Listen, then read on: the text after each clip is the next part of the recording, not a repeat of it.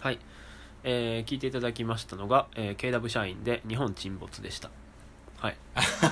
いやなかなかうん僕は好きかも、あ本当にあラップサムさんラップそんな聞かんでしょうーんあのー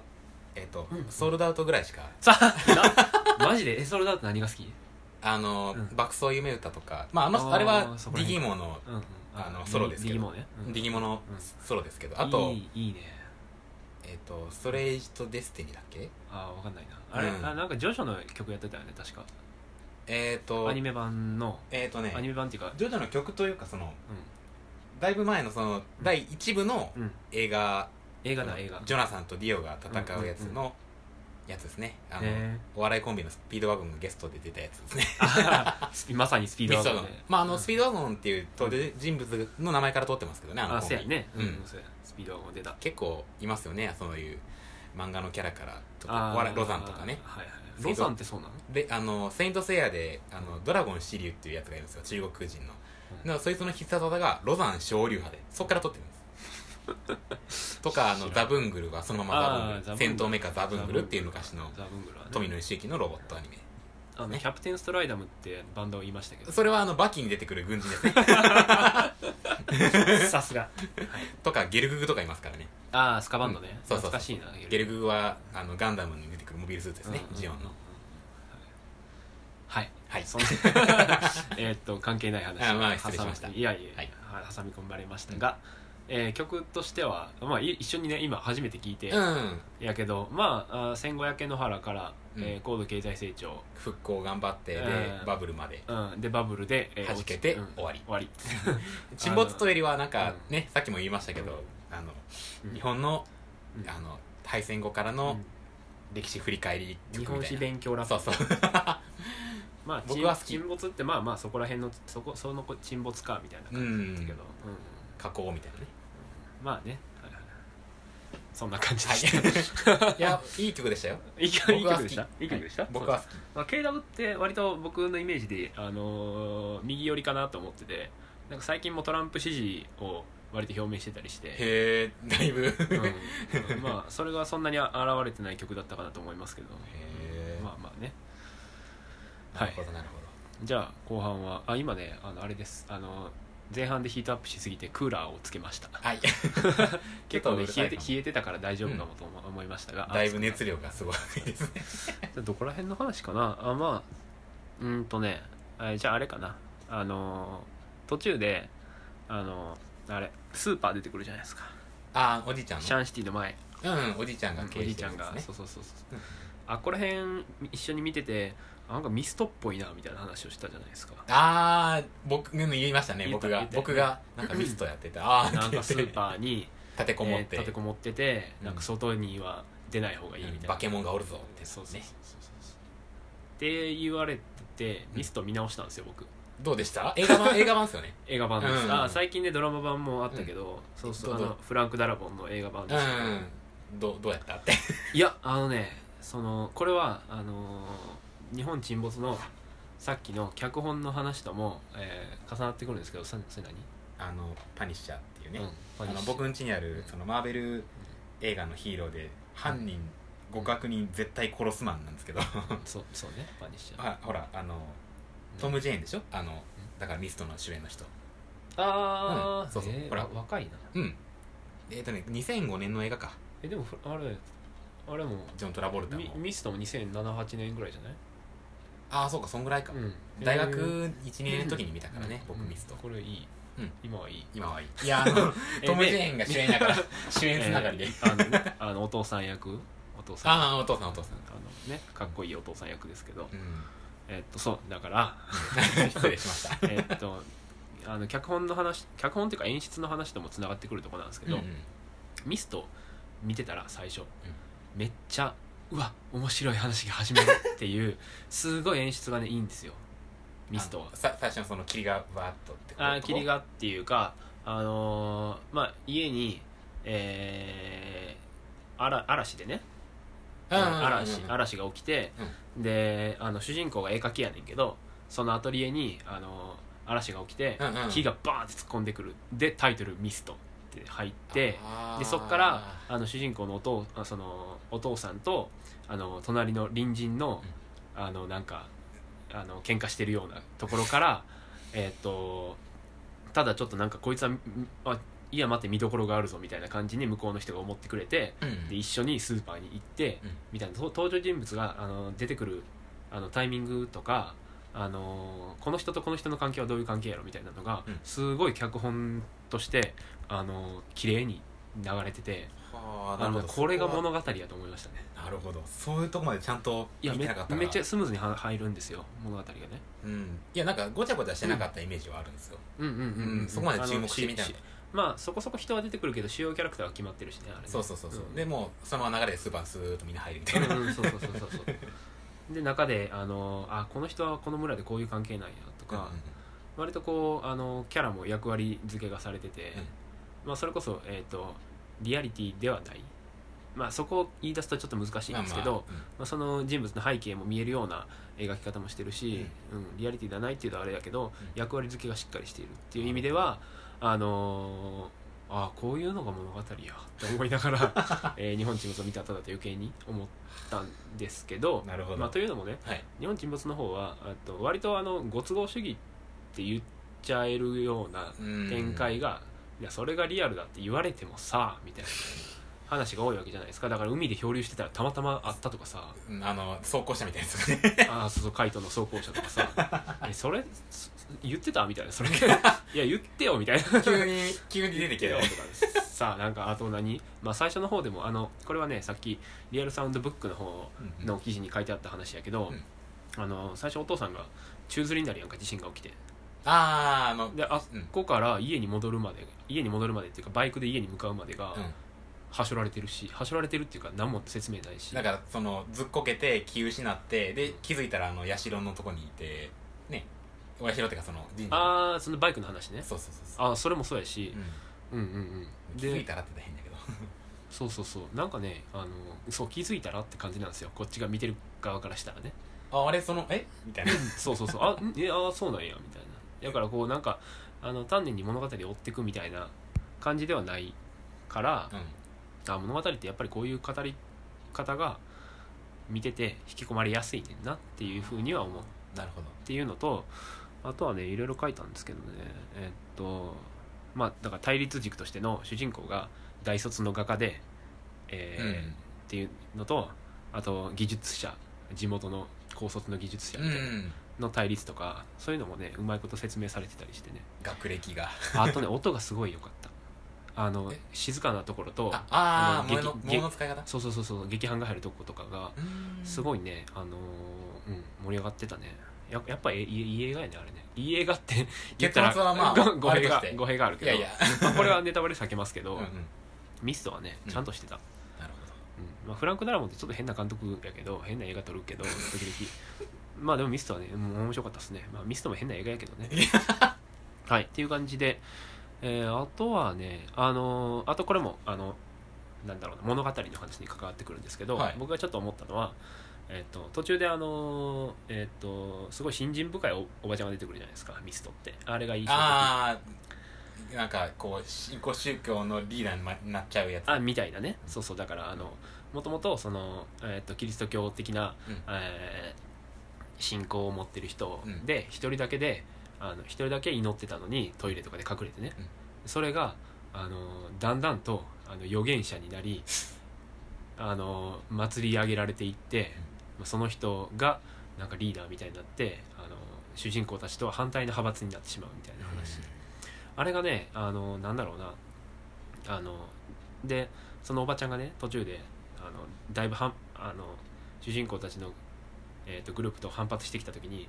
あの「こいつは裏切り者だ」っつって「ユダだ」って言うんですよね。あっていうのってものあの聖書という物語があってこその話じゃないですか。あなるほどなぞってるだけなんかなそおうばだちゃかんはらそうそうそうあの物語をなぞるってうんうんだからあのイナゴの大群が来るだとかなんか虫が来るとかってさ聖書の話なわけじゃないですか。うんでその物語をなぞるっていう行為みたいなのってアメリカのあの映画脚本論とかでよくある話で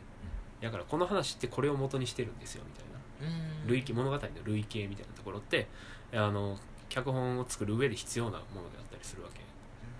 なんよねでそう考えるとそう考えるとそこと比較しちゃうとあれだけど あのなんだろうなうまい脚本とか、えっとっていうのはあのそういうのを割と下敷きにしてあの見てる人が共感を覚えやすいというかあこういう物語かみたいなであとじじゃあどこが変わってくるんやろうとかこの話の中ではどうなるんやろうっていうところを、まあ、ミストでは最後にあれみたいな感じやけど割とそのあの見てる人が共有してる物語っていうのがあのなんかまあミストではそんな感じでしたみたいな感じなんかこう偉大な温故知新じゃないですけど、うん偉大なその先人と先人とか例に習ったら、うんそれは面白いものはできますよねそうですそうそうです、うんうんうんまあだからみんながそうあの面白いって思う方方はあるわけですよね、うんそうそう型、そううん型をどうするかっていう話似た事例にそういうそういう物語を当て込んでねうんうんうん、こう作るとなかなか、まあそれれに、意外性をどうプラスするかみたいなそうそうそうそう話ですけどね、それは監督とかの技量にも技量次第というか、うん、まあ脚本がどううまくできるか、うんねっなるほどなるほどそういう ことかていうのをちょっと思ってじゃあじゃあこれから映画見るときはそういうのを見ていこうかなっていうなるほど偉まあ大なまあ例そをれいやそれ見といてそれみたいなだけがいい映画だそいいいいアニメだっていうことじゃないんですけど、まあ、ただ大元はそれじゃないですか、うんうんうんうんだからまあそこがミストはそんなんやったかなっていういのかなやーもう い多分今になったらそういうみ今見たらうんそういう見方ができるんうんでしょうけど、うん僕は不幸にも大学生の頃に見てしまったからもうあミス恐ト怖と悲しみに包まれるというああれねあの久しぶりに見ると普通に面白いですようんうんうんいや見てくださそいの見てください成人せまあ成人っていうか欲しいなうん社会人になってからもう一回ちょっとうん見たらあいやなんか普通に面白かった、うんあの怖いしグロいけど うん見る年代によってこんなに違うのかっていうのはちょっと改めて思いましたそうっすねあとね他の作品の話をもう一個だけしたいんですけどはいなんでしょうあの同じくネットフリックスであの呪音ああなんかつく、CM してますねやったらねやってたうんうんうんうんあれ三宅翔っていう監督でえー、なだに何やってましたっけ、あとねよあく聞のくー監督な気がする、あの僕がかあの昔所属してた宝塚映画祭でうんう「んプレイバック」っていう映画をかけたんですけど、はいまあ、それだったりうん最近だとあのあれです「君の鳥は歌える」っていうあの染谷君とあれ誰やったっけえーっと名前が出てこない 調べましょうかあ調べ てまあ「君の鳥は歌える」っていうすごいいい映画があったわけですねだからもうすごい演出面でも監督して監督としてすごい今の日本映画の中で優れてる監督なんですよねうんでその人が、えー、ネットフリックスでドラマ撮りますしかも呪音おおーおーでもめっちゃ楽しみやでこれえどうなんのこれみたいいやーあ榎本なあ江本あ榎本あのタスクかうんうんタスクね、うんうんと石橋静香か、ね、そういったちょうだそれすごいいいですよ「君の鳥は歌える」あのその年の邦画のベスト5ぐらいに入るやつですねいやああのの大体いろんなとこうろで、んなんかポスターこういう感じのポスターよく見かけるなとなんか ちょっとずらして 関 係ないけど関係ない関係ないですね失礼 いやいい映画なんですねいい映画っすよそれめっちゃ超いいあー初めて知ったちょっと見てみますちょっと見て見てください、三宅翔はあの絶対見てください呪音ジョンでジョンも見たわけですよあ見たんですか見たんですよどうどうだどうでしたこれがね怖かったいやまあ怖かったのは怖かったですいやあのあなたホラー嫌いじゃなかったそうそうそうあのね僕はよいそんな話しましたっけ昔いやその怖いの我慢して「イット・フォローズ」見ましたよってあそう「イット・フォローズ」はほんまに怖かった いやー怖かったいやだからねあの、あいつが追ってくんのよいや何もいないじゃないぬーってあそうそうそうあの背高いやつが出てくそうるそう「いやー」みそうたそうそいなうねあれが一番 一番ちびりそうによう覚えてるなやっぱりいやーでも怖かったんですいいところねいやそうだ怖怖い怖いなりにちょっと頑張って見たりして、うんうんうんうん、ただ呪音って見たことないんですけどサムさん見たことあります呪音1話ね見たことあある見た、うんあれってどういう話えだからそのある家でその、うんまあ惨殺事件があったと一家の、うんでそんでその家に入るないしはその家に入った人に接しちゃうとうん呪い呪われてうんうん呪われてその、地獄に引きずり込まれるもしくは殺さあれると呪い取り殺される家家家自体が呪われてるそうそうそうそあやうっぱそうなんや最初はあれ映画というよりドラマドラマかが先なんですよねドラマやって映画やってで2でジオン・グラッチ外国でリメイクされてああー、あそうややってたねそうそうそうナオミやってたんだっあーだったかなけねうんっえていう映画ですねー、あれ確っかてリング作った人やんねえっと清水あしみあそっか清水の、えーちょっと待って違ったみ違った だったかなあ調べてサムペまデたィまたアサムサムネリアルウィキペディア調べてくださいただのタイトルだけやない ですかえっとジオンねえっ、と何やったかななんとかようって人が脚本で入ってて10なんとかようん、でその人のちょっと最近気になってたあの「霊的ボリシビキ」っていうあ映画清水隆だ清水隆がリンリング呪音のジ人、うオんンジオンえいやだからジャパニーズホラーの第一人者なんでしょこの人そうそうそうそうそう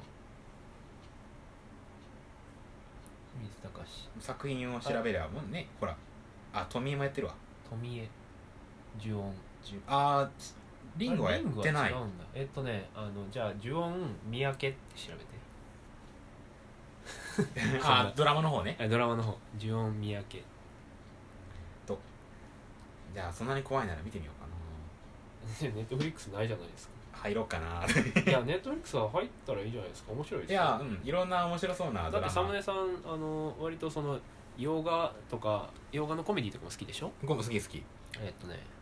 あとなんか面白そうと思ったのクレそジットのが書いてあるからロバート・デ・ニーロの「アイリッシュマン」とかあそうそうあれネットフリックスでしそうょそうそうそうあれも面白そうだなあれも入ったらいいじゃないですかで主人公が荒川よしあ荒川よしよしがホラーで三宅翔が監督って思っあてこんなん笑うやんでいや笑う笑うっていうかね何それみたいな感じ、うん、で意外性は抜群やねまあなんとかようって人もごめんあの忘れた高橋ようかなどっか書いてないかなまあまた調べますはい、はい調べてください、はい聞いてる人もはい の丸投げあ視の聴者天に敵ボリシビキとかも見たりして、うんうんまあ、そっちはそっちで面白かったんですよ、うん怖い怖いまあ、それもなかなか怖かったけどえっとまあとかいう感じで期待してみたんですけど、うんまあ、確かに三宅翔監督のあの演出というか、うんまあ、すごいお面白いのは面白いんですけど、うんちょっと、まあ、結果としてネットフリックスの作品今まで割と期待してたのが多かったですが、なんかちょっとその日本沈没と、えー、呪音となんかこあジオンもう呪音もネットフリックスオリジナルいやじゃなくてあんのいやだからその期待してたのにっていあう期待してた期待してカたテゴリ期待してましたよー、うんうん期待してましたようん三宅翔ですかまらあねね、うん期待してたけどうん、っていう感じが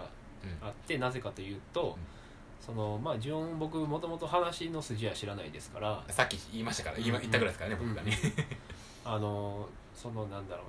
うな、まあまあ、いわゆるこう原作ファンみたいな立ち位置ではないからあの割とこう素直に楽しめるかなと思ったんですけど思ったんですけどなないやですけ どいや面白いんですよ、うんその呪いの家があって、うんっていうのがあるあるんですけど、えっと舞台があの あのそれこそさっき KW の曲で出てきたけどあのバブル、えー期ぐらいあの時から95年6年7年ぐらいかなあーまでちょうどうんあのバブルあってからの崩壊してかまあらまのあちょうどサムネさんが生まれたぐらいの 年うんうんいやいやで ざあっくりのしてんな毎で回その物語が進むにつれて、うんえっとうんそのその時代なんでその時代かっていうとその裏であそうそうなんでその時代かっていうとこれ話ややこしいなえっとあの呪音一作目の年のちょっと前なんですね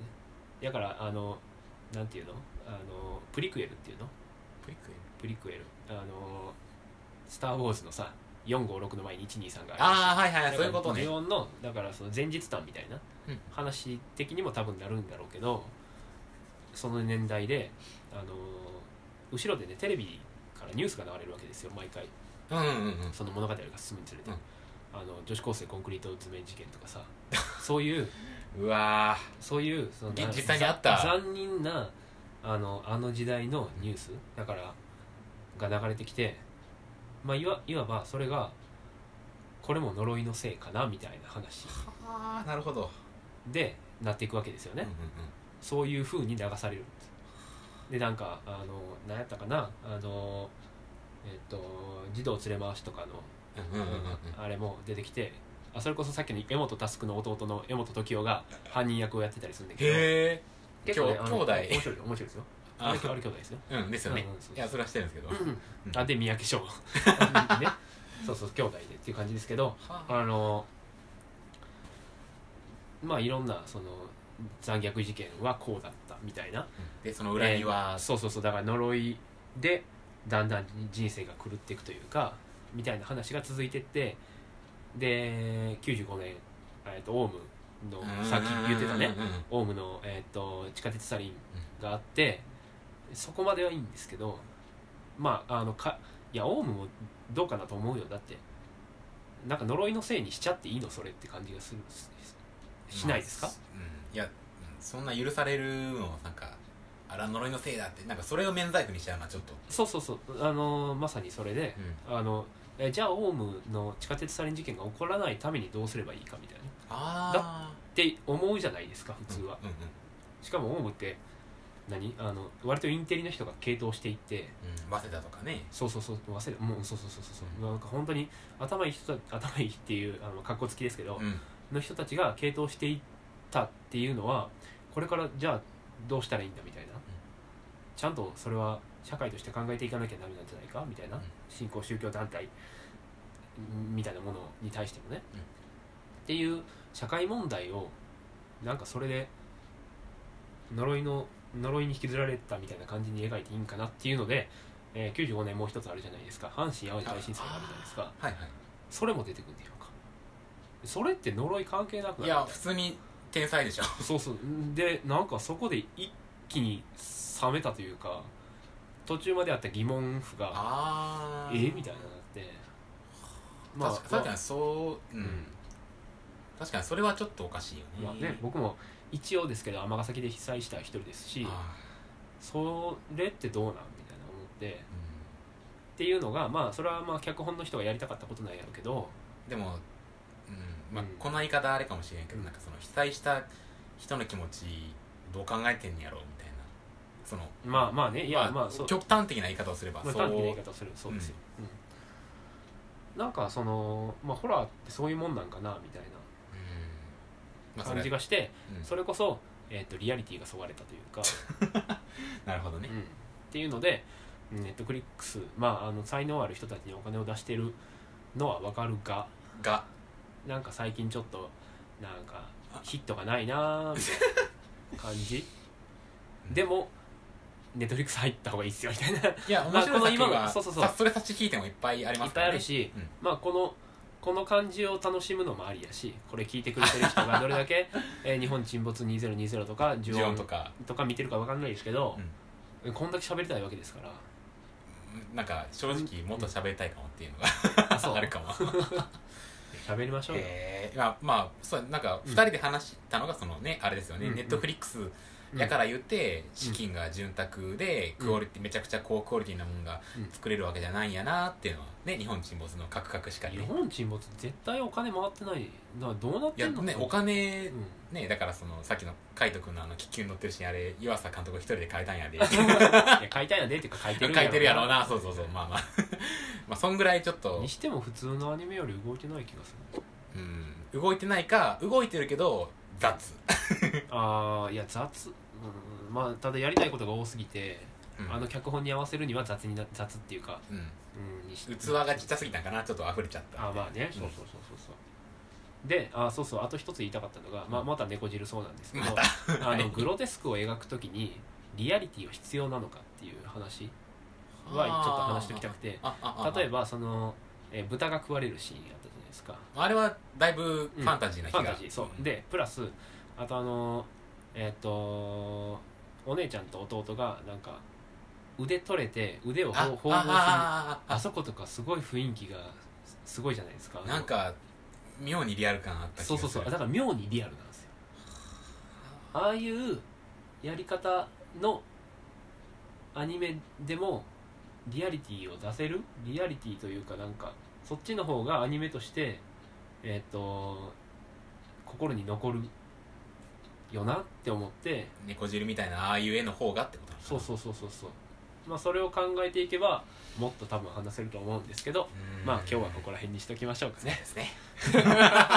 まだまだちょっとね話し足りないところはありあるかもしれませんが、まあ大体話したかなうん関係ないけど、うん小野賢章さんのうん、うん、声のイメージで話そうと思ったら普通のサムネになってしまった だいぶ早かったね最初だけみたいなあの日本沈没のアニメの最初だけみたいない や最後もじゃああれじゃないですかプレクライマックス